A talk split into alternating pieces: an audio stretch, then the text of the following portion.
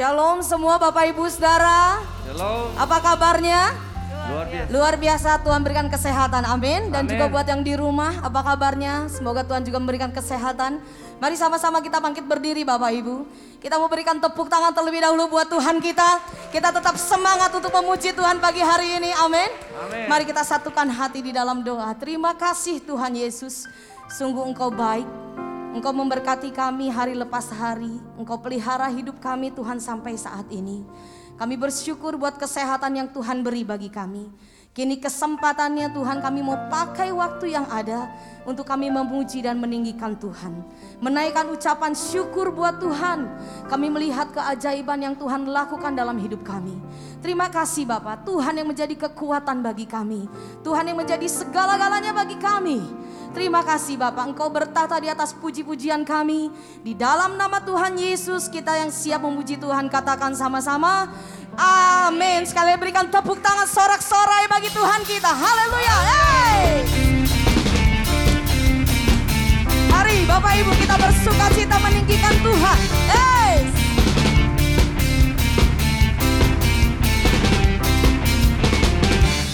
Bukti karyamu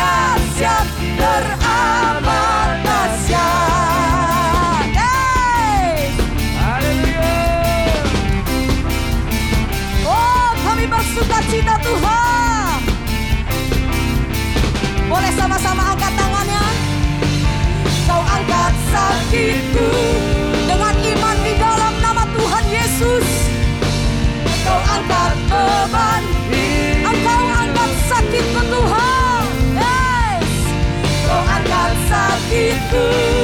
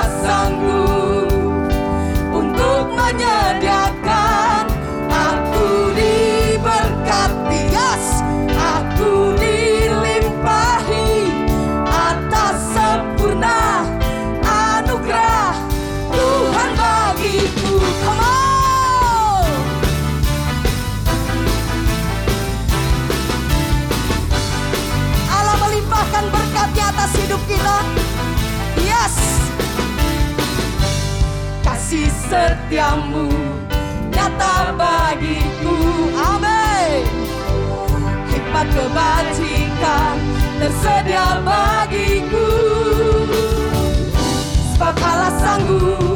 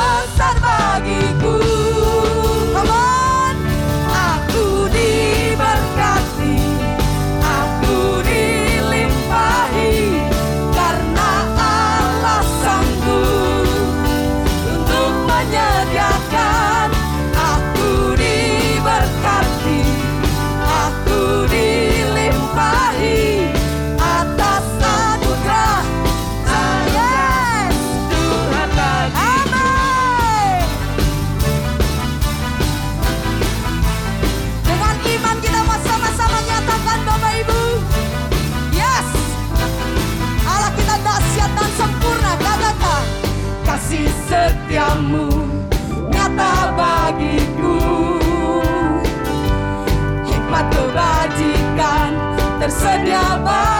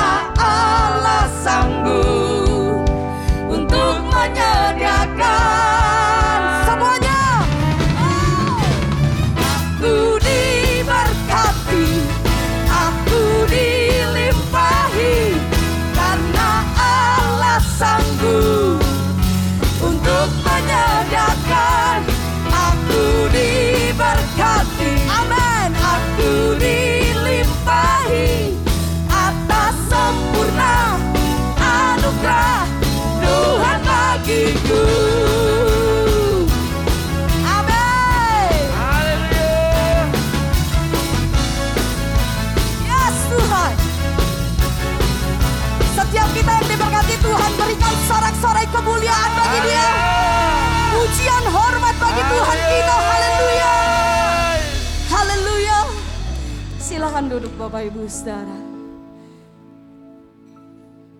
Mari kita tetap fokus di hadirat Tuhan pagi hari ini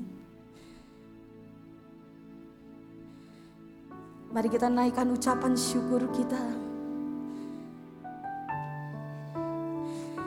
Betapa Tuhan mengasihi setiap saya dan ibu saudara.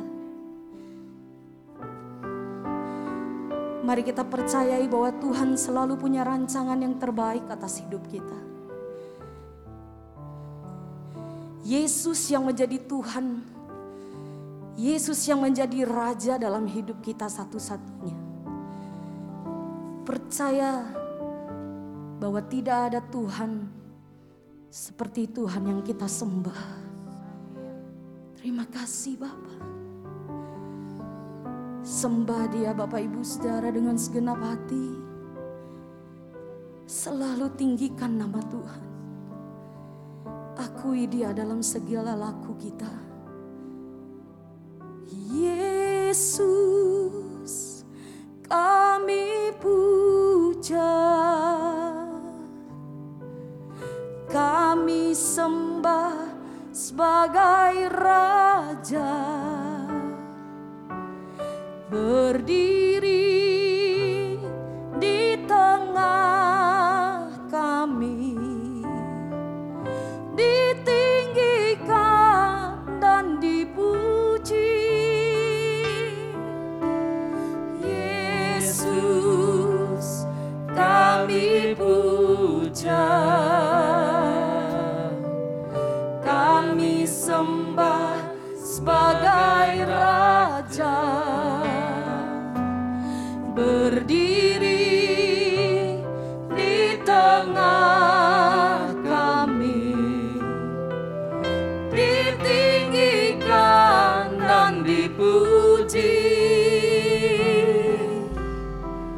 sembah dan puji penuhi tatamu sembah dan puji penuhi tatamu sembah dan puji penuhi tatamu Yesus Tuhan adalah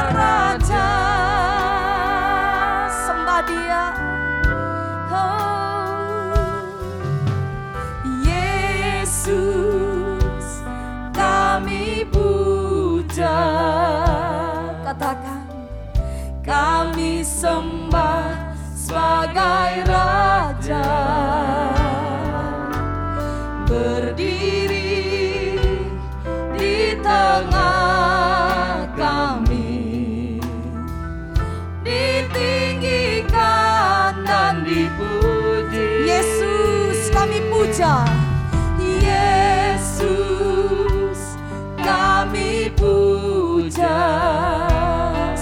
dia.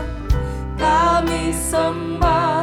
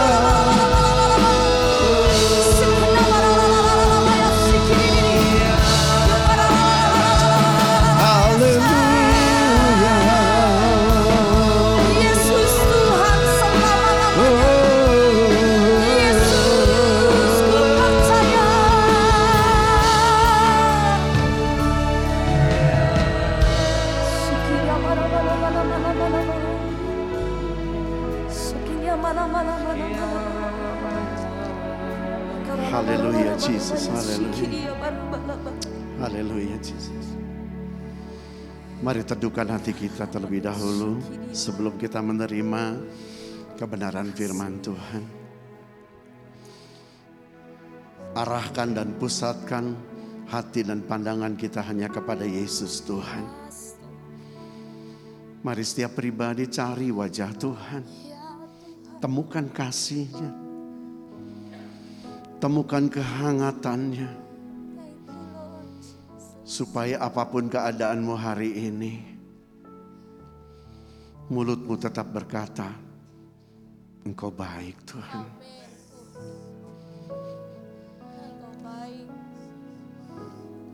Mari biar Roh Tuhan melawat dan menjamah setiap kita. Dia tahu persoalanmu, dia tahu kehidupanmu, dia tahu seluruh pergumulan hidupmu. Tapi yang dia mau adalah pengakuan yang tulus di dalam diri kita bahwa kita butuh Tuhan dalam segala hal dalam hidup kita. Mari jemaat baik yang di tempat ini maupun yang di rumah, angkat kedua tanganmu.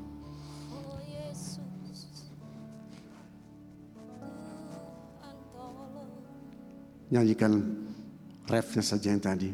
Sembah dan puji penuhi tata dengan sungguh-sungguh.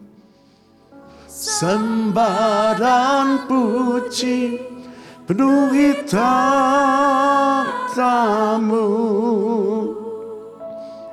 Sembah dan puji penuhi tatamu Yesus Tuhan adalah Raja Sekali lagi lebih Sembah dan puji penuhi tatamu Segala pujian penyembahan pengagungan hanya bagimu Tuhan. Biar engkau disenangkan lewat setiap pujian penyembahan kami. dan puji Penuhi tatamu, Yesus Tuhan adalah Raja Yesus Tuhan. Yesus Tuhan. Adalah Raja. Sekali lagi dengan semangat katakan Yesus Tuhan. Adalah Raja. Mari beri kemuliaan bagi dia. Engkau Raja di atas segala Raja Tuhan di atas segala Tuhan Allah yang layak disembah dan ditinggikan Haleluya Bapak terima kasih saatnya kami mau duduk diam di bawah kakimu. Mari berbicaralah dan pakai hambamu sebagai alat untuk menyampaikan isi hati Tuhan.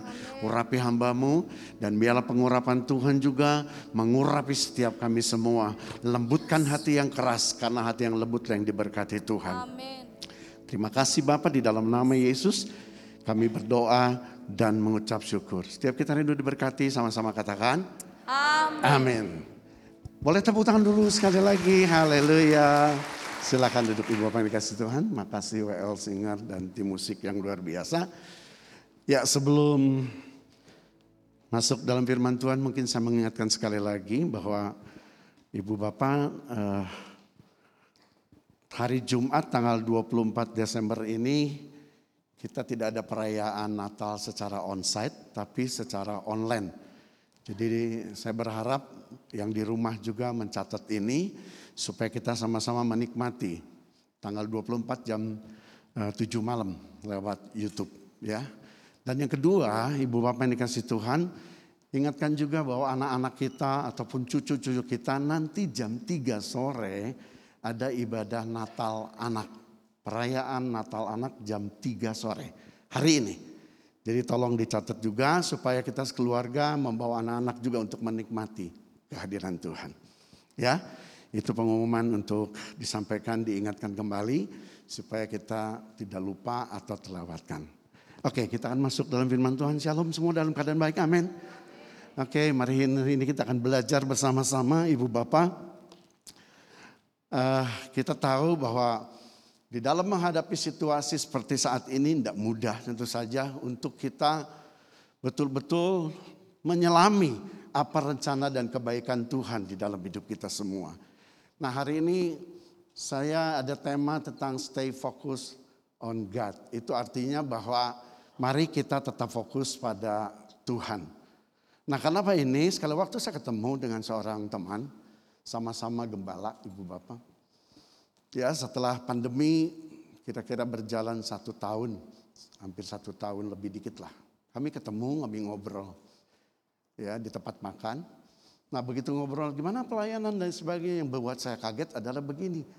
Sementara kita tetap melayani dengan cara online, dengan uh, kalau ada yang meninggal kita tetap melayani. Eh dia dengan enteng ngomong begini, ah itu enak Pak Lukas di imah we. Wis kolot lah mau pelayanan heula cenah stop. Saya agak kaget gitu. Karena sejak uh, kami sama-sama barang-barang pelayanan itu betul-betul semangatnya tinggi banget gitu. Tapi begitu terpengaruh dengan pandemi, fokus dia udah mulai berubah. Dia sudah tidak lagi semangat dalam melayani, tapi sama-sama enjoy melayaninya. Ya udah ibadah di rumah aja lah. Padahal dia seorang pemimpin loh. Ya, nah hari ini bagaimana dengan kita? Kita mau belajar bersama supaya kita tetap fokus kepada Tuhan. Katakan tetap fokus pada Tuhan. Nah, orang yang fokus kepada Tuhan adalah orang yang mengerti bahwa dia adalah pusat penyembahan, pusat di dalam pujian kita, pusat juga untuk kehidupan kita. Jadi ketika kita mengalami, siapa yang tidak mengalami? Dua tahun ini kita mengalami pandemi yang sama. Tapi kalau orang yang tetap fokus kepada Tuhan, kita akan berkata gini, hari ini kita menghadapi berbagai pergumulan persoalan. Tapi kita percaya di dalam Tuhan, Tuhan sedang melatih iman kita untuk kita lebih kuat. Amin. Nah itu orang yang fokus. Ya, orang yang tetap melihat bagaimana kebaikan anugerah dan kuasa Tuhan. Nah, kalau dia melihat kuasa Tuhan lebih hebat, lebih besar dari hal yang dihadapi, maka dia akan melihat persoalan akan menjadi lebih kecil atau sangat kecil dibandingkan kuasa Tuhan. Amin. Nah, mari hari ini kita mau mengevaluasi. Ini minggu ketiga di tahun yang terakhir, bulan terakhir. Maksud saya nih sebentar lagi kita akan memasuki tahun yang baru. Saya berharap ini mengevaluasi kita. Ingat bahwa firman Tuhan itu pedang bermata dua. Jadi setiap kali saya mempersiapkan firman, menyampaikan kepada saudara, ini pun menjadi bagian dan berkat bagi saya. Ya, jadi hari-hari ini saya percaya Tuhan mau kita tetap stay untuk fokus melihat anugerah dan kebaikan Tuhan di dalam berbagai kehidupan ini. Amin, Bapak yang dikasih Tuhan. Ini jauh boleh buka masker ya. Engap pakai main. Ya, saya ingat ada satu perkara kalau tentang fokus dulu juga senang motret. Tentu dalam hal ini Ibu Bang dikasih Tuhan kita melihat ketika fokus kamera kita kalau zaman sekarang kan otomatis ya. Zaman dulu harus difokuskan benar gitu. Begitu fokusnya senternya bagus hasilnya pasti berkualitas. Tapi begitu berubah sedikit saja hasil gambarnya sama tetapi kualitasnya berbeda. Nah hari ini saya percaya Tuhan menginginkan setiap kita untuk kita betul-betul menaikkan kualitas iman kita justru lewat percobaan, permasalahan, pergumulan yang kita hadapi. Ibu Bapak ingat kalau kita tidak fokus kepada Tuhan, maka kita akan fokus kepada keadaan. Itu yang membuat kita diliputi rasa takut, rasa khawatir dan lain sebagainya. Orang yang fokusnya sudah berubah kepada Tuhan, dia akan kehilangan sukacita. Dia mulai kehilangan damai sejahtera. Dia mulai kehilangan harapan. Dia mulai kehilangan kesetiaan. Dan lain sebagainya. Itu adalah ciri sebetulnya. Dan Tuhan tentu saya tidak mau seperti ini. Ingat gak waktu Petrus minta kepada Tuhan untuk bisa menghampiri dia. Berjalan di atas air. Tuhan Yesus izinkan. Ibu bapak kita tahu cerita itu bagaimana dia keluar dari perahu dan dia injak air itu seperti lantai biasa. Kenapa? Fokus kepada Tuhan. Tapi saat ada angin, ada badai, dia rasakan itu dan fokusnya mulai berubah.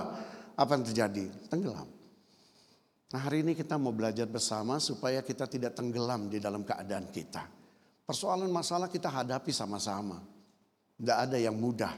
Tapi kita percaya bersama dengan Tuhan kita dimampukan. Nah saya akan sampaikan sedikit bagaimana orang eh, mulai bergeser atau berubah di dalam fokusnya. Ada satu uh, kisah di Alkitab tentang Salomo. Ibu Bapak tahu Salomo? Salomo ini raja yang luar biasa. Dia anak Daud, dia dipilih, ditentukan oleh Tuhan untuk menjadi raja, penerus dari Daud.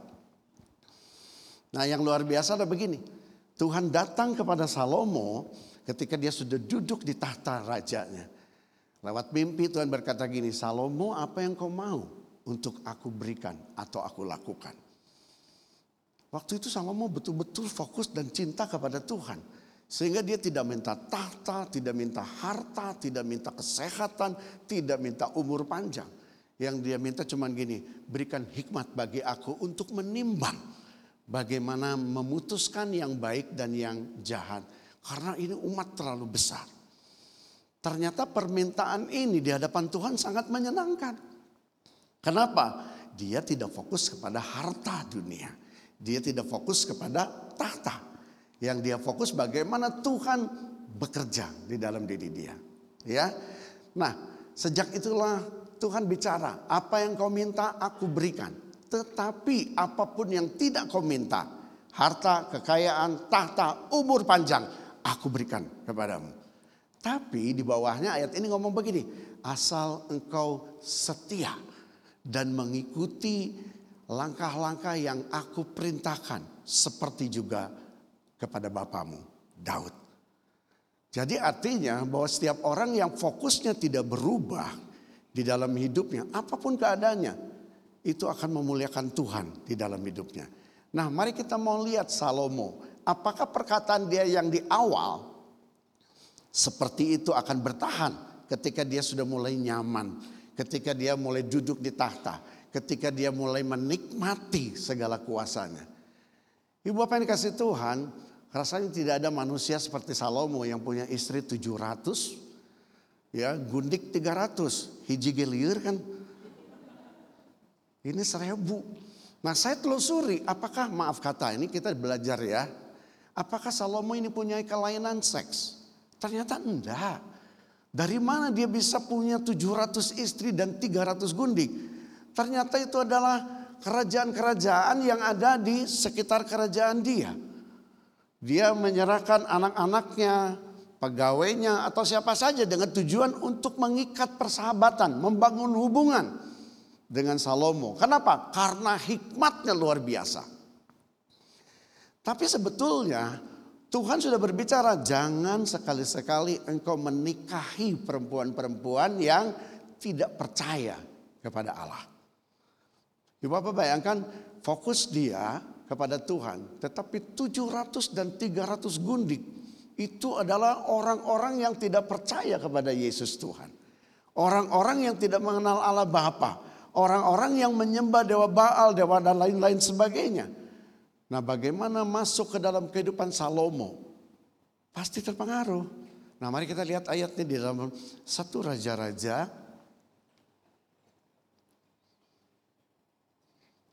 Oke, satu raja-raja 11 ayat yang 4. Ini belum keluar.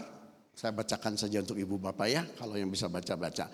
Sebab pada waktu Salomo sudah tua, istri-istrinya itu mencondongkan hatinya kepada Allah-Allah lain sehingga ia tidak dengan sepenuh hati berpaut kepada Tuhan Allahnya. Seperti Daud ayahnya. Bapak perhatikan ayat ini. Sebab pada waktu Salomo sudah apa? Tua. Kan tidak mungkin Salomo diberkati hari ini dia akan jadi raja tiba-tiba besok tua. Ada proses. Nah ternyata dalam proses inilah Salomo fokusnya mulai bergeser. Ketika dia bergeser, maka lihat ayat ini muncul. Hatinya mulai condong kepada Allah-Allah lain. Dia mulai bangun eh, apa tempat persembahan untuk dewa-dewa asing dan lain sebagainya. Dan ketika ini dilakukan, maka secara otomatis fokus dia kepada Tuhan semakin berkurang. Nah, Alkitab tulis gini, sehingga ia tidak dengan sepenuh hati berpaut. Kata berpaut ini kalau lihat dalam terjemahan bahasa Indonesia bagus sekali. Lengket, melekat, saling mengikat dan kuat. Itu berpaut. Jadi di bagian Tuhan untuk tolong saudara, hampiri saudara itu tidak akan pernah lepas dalam hidup kita semua. Katakan amin. Tapi kitanya sering kali melepaskan diri. Sehingga kita tidak betul-betul berpaut kepada Tuhan. Kenapa? Mulai bergeser fokusnya. Nah ketika Salomo mulai bergeser apa yang terjadi? Hukum Tuhan turun karena dia adil. Kan tadi Tuhan ngomong. Kalau ibu bapak baca di dalam satu Raja-Raja tiga, ibu bapak akan menemukan berkat berkelimpahan asal engkau tetap setia. Ya, tetapi ketika dia mulai bergeser fokusnya apa yang terjadi? Lihat ayat selanjutnya di dalam satu Raja-Raja 11 saya ambil dalam terjemahan yang disederhanakan. Tuhan berkata, karena dengan sadar engkau melanggar perjanjianmu dengan aku dan tidak mentaati perintah-perintahku. Lihat, maka aku akan apa? Merenggut kerajaan itu daripadamu dan memberikannya kepada seorang pegawaimu. Kata merenggut ini adalah menarik, mencabut dengan paksa. Tuhan marah banget. Anda jelas sekali bahwa kalau Salomo tetap fokus, usia dia bertambah, tapi kemuliaan Tuhan tetap dinomorsatukan. Tapi hari ini kita belajar bagaimana saudara dan saya seperti Salomo, kita manusia biasa. Kita kadang-kadang ngomong gini, saya tidak nyadar eh berbuat dosa, bohong. Orang yang berbuat dosa itu pasti nyadar. Ya, dia nggak nyadar kalau belum ketahuan. Sadar, semua orang yang berbuat dosa sadar. Lihat makanya penekannya gini, Tuhan berkata karena dengan sadar. Itulah yang membuat Tuhan sangat marah kepada Salomo. Dengan sadar Salomo mulai bergeser fokusnya daripada Tuhan. Nah mari kita akan belajar bersama dengan satu pertanyaan ini Ibu Bapak yang dikasih Tuhan. Apakah fokus kita kepada Tuhan? sudah bergeser hari ini. Apakah keadaan yang kita sedang hadapi pergumulan persoalan selama hampir dua tahun ini mulai menggeser iman kita, mulai menggeser fokus kita terhadap Tuhan. Sehingga dengan demikian, kalau kita mulai bergeser, itu sangat kelihatan.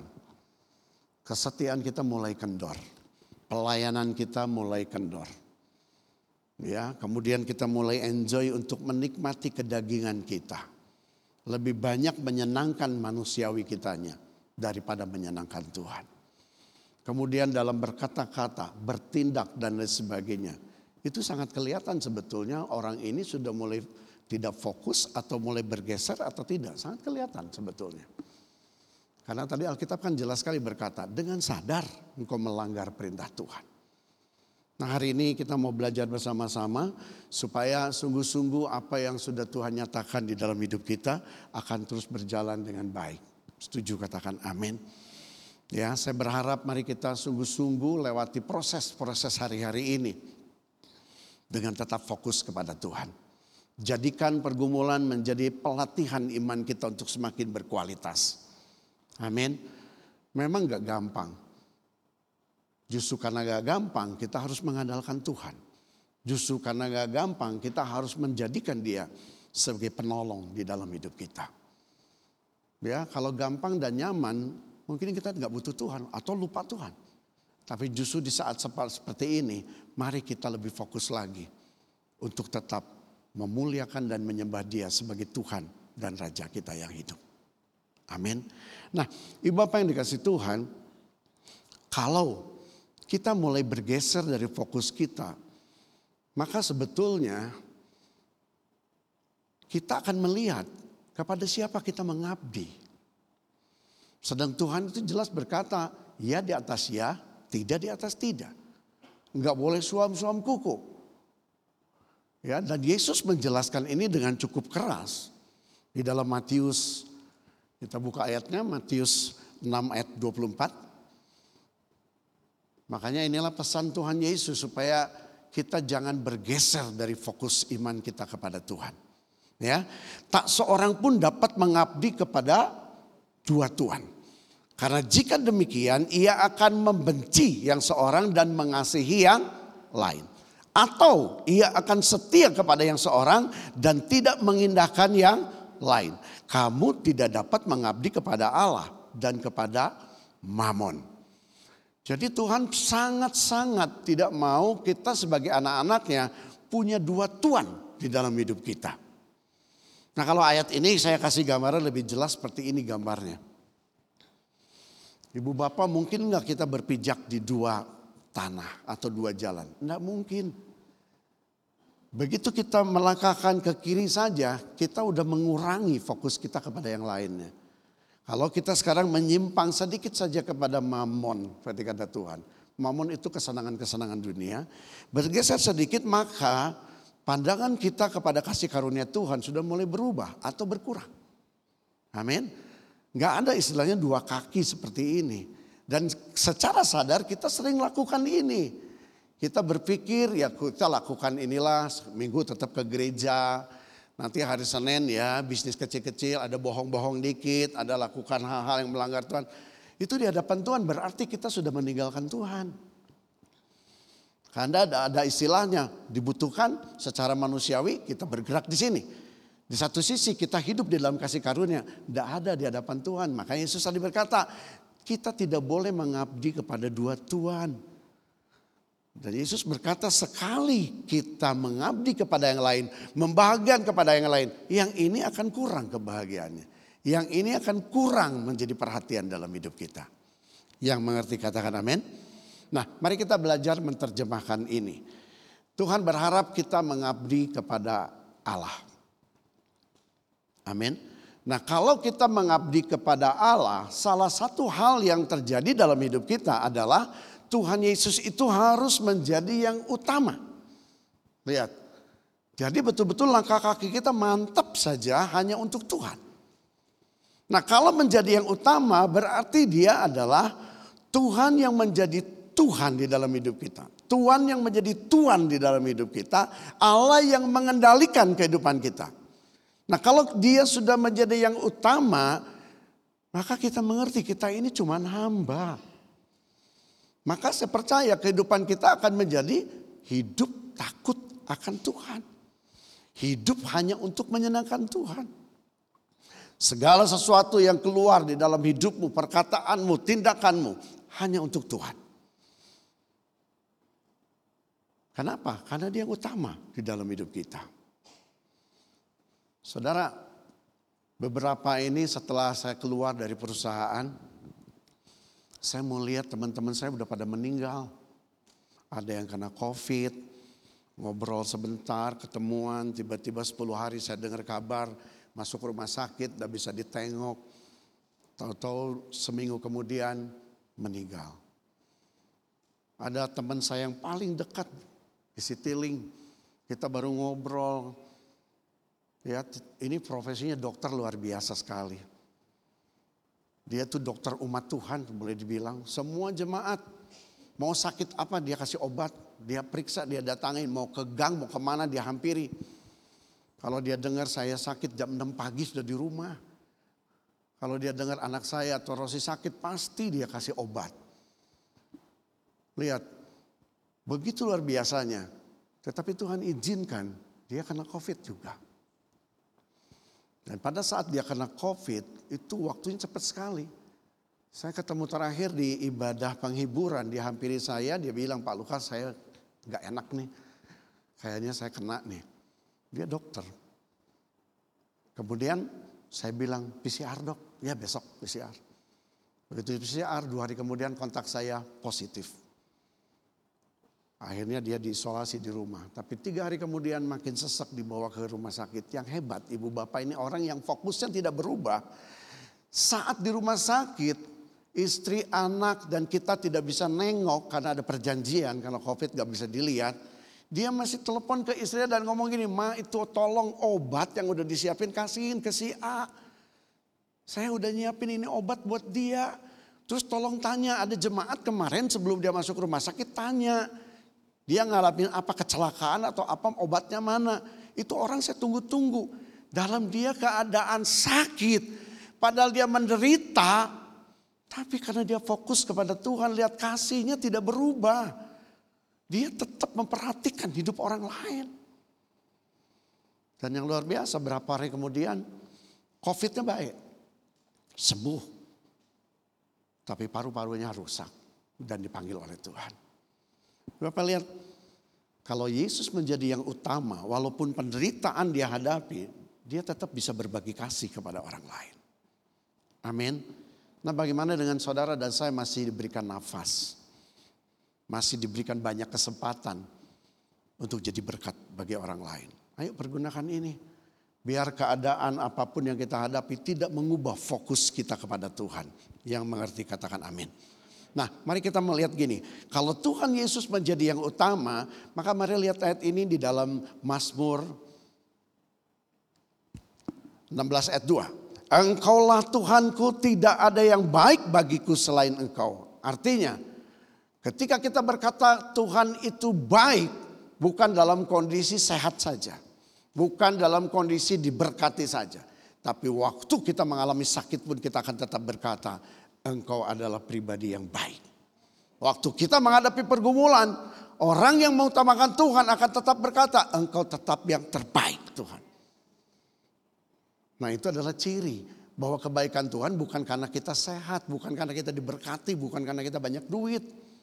Tapi memang dia yang utama di dalam hidup kita. Amin. Kemudian yang kedua, Ibu Bapak Mazmur 16 ayat 8 berkata begini, Aku senantiasa memandang kepada Tuhan karena ia berdiri di sebelah kananku. Aku tidak goyah. Orang yang tetap fokus kepada Tuhan, mengutamakan Tuhan di dalam hidup dia, dia tidak akan pernah goyah. Ada badai iya, ada masalah iya, ada pergumulan iya. Tapi kenapa dia tidak goyah imannya? Karena dia percaya Yesus selalu ada di samping dia. Amin. Ya, jangan jadi apa ya? Begitu masalah terjadi kita lupa, kita punya Tuhan. Begitu ada pergumulan kita jadi lupa bahwa kita itu dimiliki Tuhan. Begitu ada sakit kita lupa bahwa dia adalah penyembuh. Dia adalah segalanya dalam hidup kita. Amin. Jadi mari kita percaya pandang Tuhan. Bukan pandang keadaan hari ini. Pusatkan kita kepada Tuhan. Waktu kita memandang Tuhan, saya percaya kuasa Tuhan akan mempengaruhi kita untuk memandang dan membereskan setiap persoalan di dalam hidup kita. Dan yang ketiga yang terakhir kalau orang yang mengutamakan Tuhan, siapa gerangan ada padaku di surga selain engkau, selain engkau tidak ada yang kau ingini di bumi. Ini tujuan utama di dalam hidup kita sebagai orang-orang percaya. Tidak ada hal lain. Kita hidup hanya sementara di muka bumi ini. Tapi dalam kesementaraan ini kita isi waktu-waktu kita. Nah ibu bapak, kita sedang memilih hari-hari ini. Apakah kita memilih mengabdi kepada Allah atau kepada kesenangan dunia? Kalau Yesus berkata mamon. Ingat Alkitab tidak pernah tulis. Yesus memaksa seseorang untuk memilih dia. Tidak ada ayatnya. Makanya ulangan 30 kan berkata gini. Hari ini aku menghadapkan langit dan bumi menjadi saksi. Ya, aku menghadapkan kepadamu berkat dan kutuk, hidup dan yang mati dan mati. Pilihlah. Ada kata begitu.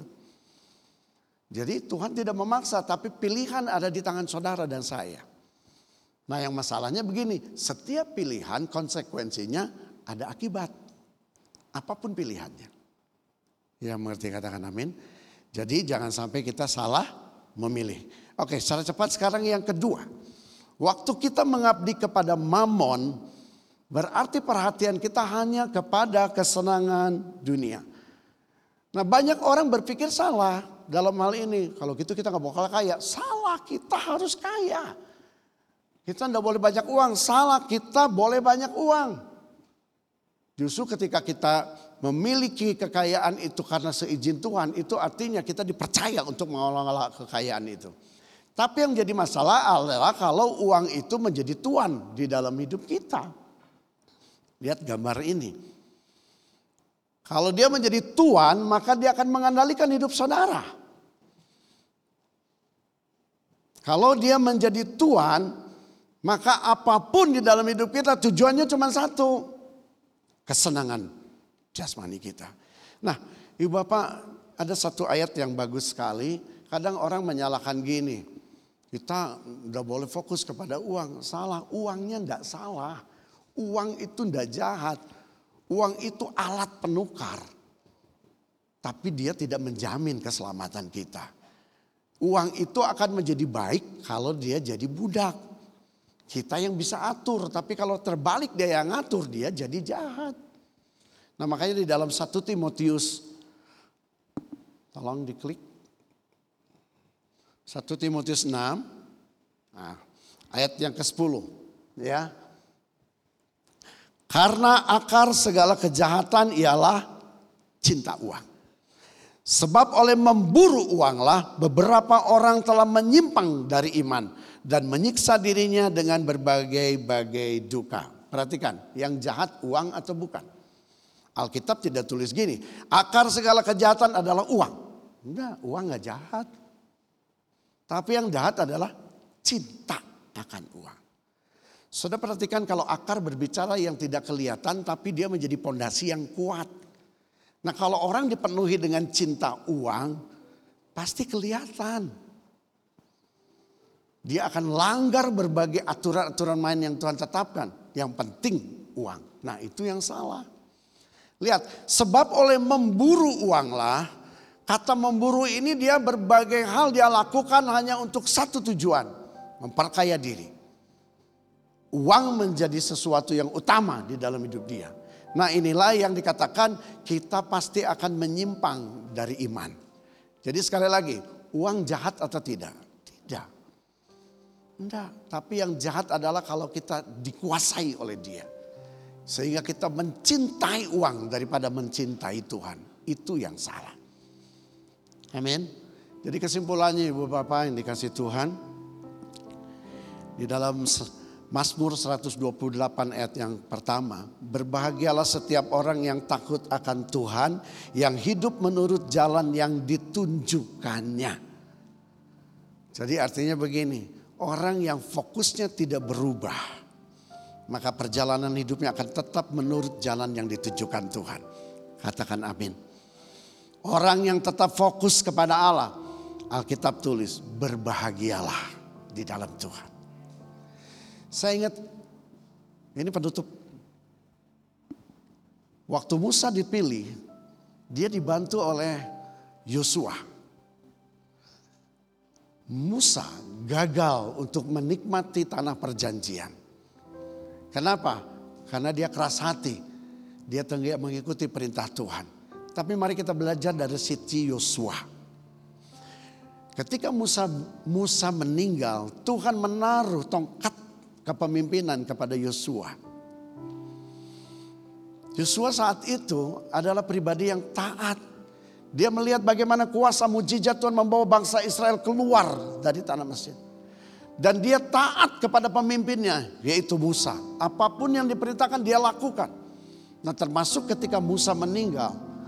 Tuhan menaruh kepercayaan kepada dia untuk membawa bangsa Israel masuk ke tanah perjanjian. Ibu bapak dari ratusan ribu yang masuk ke tanah perjanjian itu adalah orang-orang yang umurnya di bawah 20 tahun. Kecuali Yosua dan Kaleb.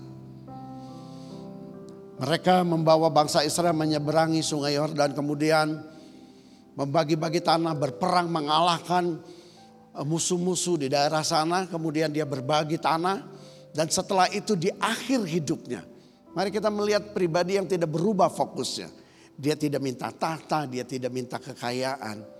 Tapi dia tahu waktu orang-orang Israel ini sudah dibagi tanah, ternyata mereka hidupnya nggak semakin baik. Imannya tidak semakin kuat, malah semakin berubah. Ada satu ayat yang menyampaikan kepada kita, ikuti Yosua. Ya, inilah yang akan membuat saudara tetap fokus kepada dia. Yosua 24 ayat 15. Nah ada di sana, baca sama-sama. Dua, tiga. Tetapi jika kamu anggap tidak baik untuk beribadah kepada Tuhan. Kata apa? Pilihlah pada hari ini. Kepada siapa kamu akan beribadah. Allah yang kepadanya nenek moyangmu beribadah di seberang sungai Efrat atau Allah orang Amori yang negerinya kamu diami. Tetapi, nah ini orang yang fokus kepada Allah. Aku dan seisi rumahku kami akan beribadah kepada Allah. Pilihan ada di tangan saudara dan saya. Amin. Selama hidup di dunia ada banyak pilihan yang harus saudara ambil dan jalani. Tapi pesan hari ini adalah tetap fokus kepada Tuhan. Apa pun keadaannya, supaya di akhir kehidupan kita, kita akan tetap berkata, aku dan keluargaku tetap beribadah kepada Allah. Amin. Mari bangkit berdiri Bapak. Mari kita angkat pujian yang tadi di ayat Mazmur. Selain kau tiada yang lain ada padaku di surga. Selain kau tiada yang lain yang ku ingini di bumi yang ku ingini di bumi. Sekalipun dagingku dan hatiku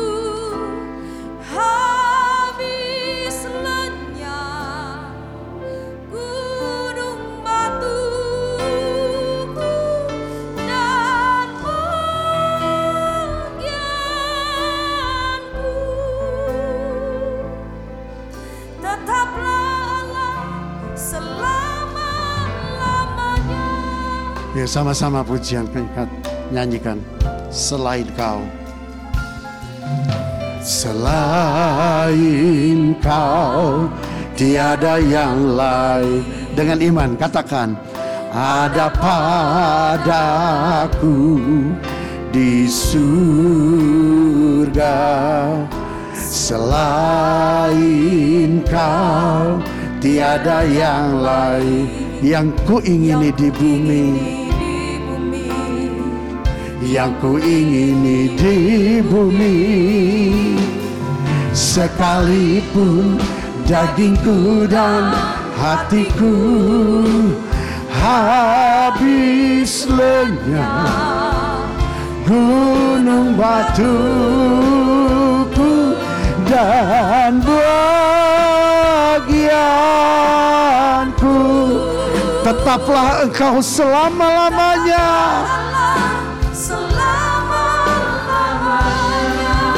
sekalipun sekalipun dagingku dan hatiku habis lenyap.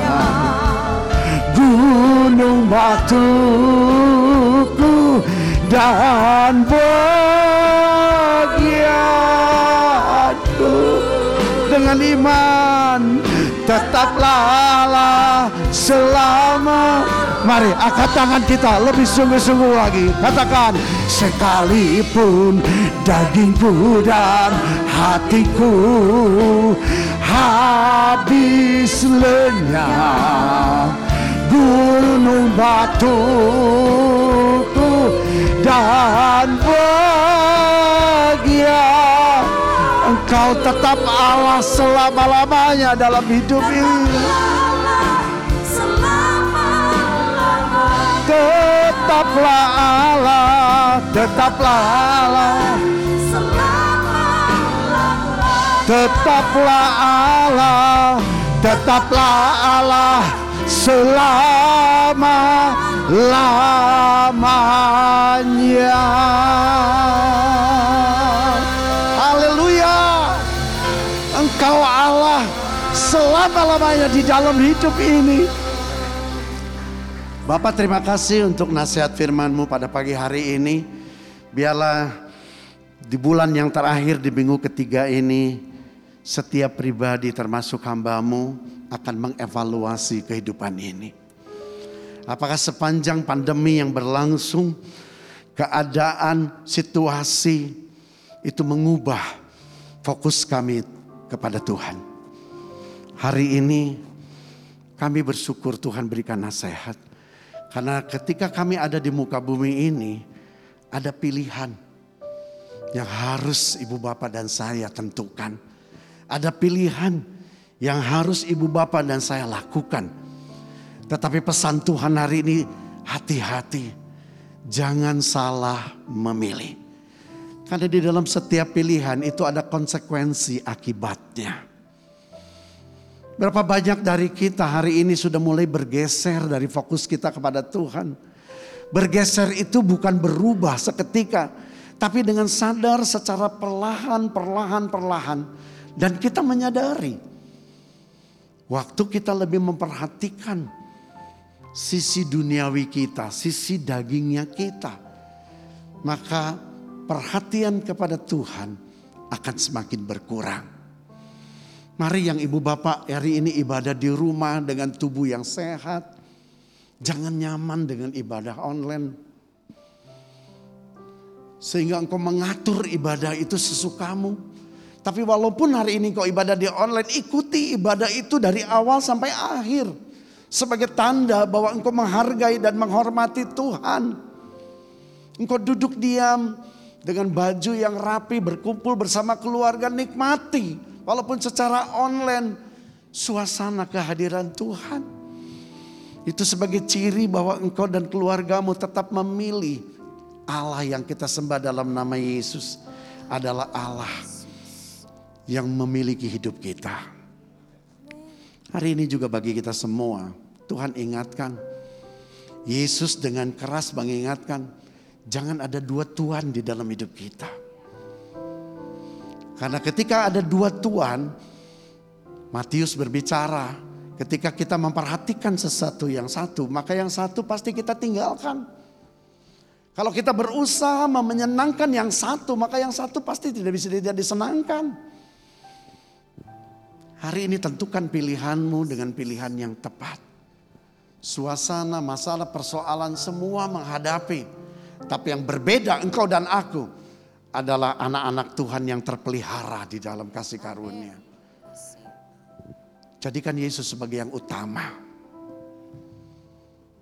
Apa pun permasalahanmu, apa pun sakit penyakitmu, apa pun pergumulanmu. Mari tetap dengan iman berkata engkau Tuhan Yesus adalah yang terbaik di dalam hidup ini.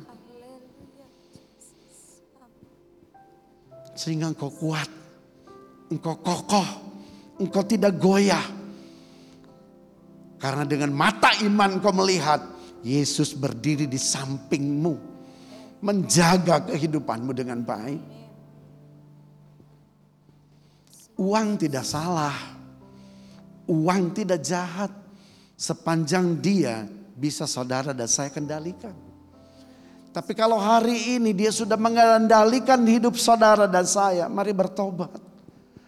Karena Alkitab dengan keras berkata uangnya tidak apa-apa, uangnya tidak salah. Yang salah dalam mencintai uang.